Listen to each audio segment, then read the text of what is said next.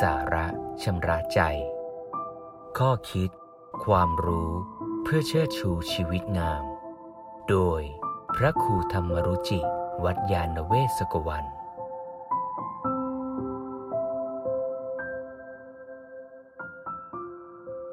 รู้สึกผิด เห็นผิด สำนึกผิด เห็นถูก ความรู้สึกผิดเป็นความรู้สึกที่เป็นอกุศล คนใดรู้สึกผิดมากๆ ใจก็เศร้าหมอง รู้สึกไม่ดีแก่ชีวิต แต่ในบางครั้งชีวิตของเราเองก็มักมีเหตุการณ์บางอย่างที่ทำให้เรารู้สึกผิดกับเรื่องราวนั้นๆ อย่างครั้งหนึ่งมีลูกสาวท่านหนึ่ง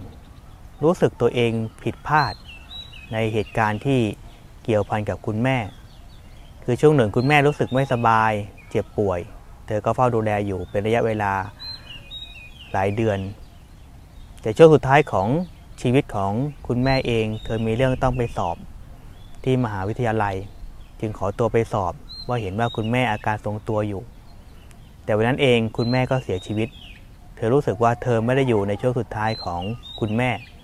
เธอรู้สึกผิดเกิดขึ้นในใจของเธอ แต่ถ้าถามคนอื่นที่เกี่ยวพันเกี่ยวข้องก็บอกเธอทำหน้าที่ของลูกที่ดีมาก ได้ทำกับคุณแม่อย่างดีตลอดหลายเดือน ครั้งสุดท้ายที่เธอไม่ได้อยู่เอง ก็เป็นเหตุสุดวิสัยที่ต้องไปทำหน้าที่ของตนเอง คุณแม่เองก็คงไม่ได้รู้สึกเสียใจอะไร อาจจะยินดีด้วยที่ลูกได้ทำหน้าที่ของตนเองได้อย่างสมบูรณ์ ดังนั้นความรู้สึกผิดถ้าเราสังเกตจะเห็นว่ามันเป็นเรื่องของอารมณ์เป็นส่วนใหญ่ พอเราใช้อารมณ์ในการคิดต่อ โดยมากก็เธอก็เลยทำให้เรารู้สึกเศร้าหมอง รู้สึกไม่ดีกับเหตุการณ์เรื่องราวที่เกิดมีขึ้น ดังนั้นเรื่องของความรู้สึกผิดนี้ต้องระวังไม่ปล่อยให้ลุกลามจนทำลาย ชีวิตที่เป็นสุขของเราตัวข้ามกับคำว่าสำนึกผิดสำนึกผิดนี้เป็นเรื่องดี เป็นเรื่องที่ทำให้เราป้องกันตัวเอง ไม่ให้ทำเรื่องที่น่าละอายที่เป็นโทษเสียหายแก่ชีวิตตนเอง แก่ผู้อื่น การสำนึกผิดประกอบด้วยคำสองคำที่น่าสนใจก็คือคำว่าฮิริโอตปะ คือความละอายเกรงกลัวต่อบาปละอายคือคิดว่าสิ่งที่ทำเอง มีความน่ารังเกียจเป็นโทษ แก่ชีวิตผิดอุดมการณ์ เกรงกลัวบางอย่างเองมันมีโทษทำแล้วก็ต้องชดใช้ในการกระทำนั้นๆทำให้เกิดผลเสียหายแก่คนอื่น แก่คนที่อยู่รอบตัวไม่ดีเลย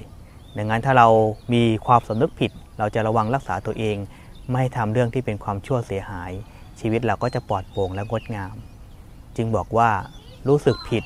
เห็นผิดสำนึกผิดเห็นถูก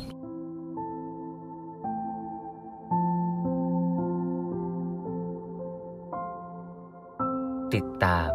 ข้อคิด ความรู้เพื่อเชิดชูชีวิตงาม กับรายการ สาระชำระใจ โดยพระครูธรรมรุจิ วัดยาณเวศกวัน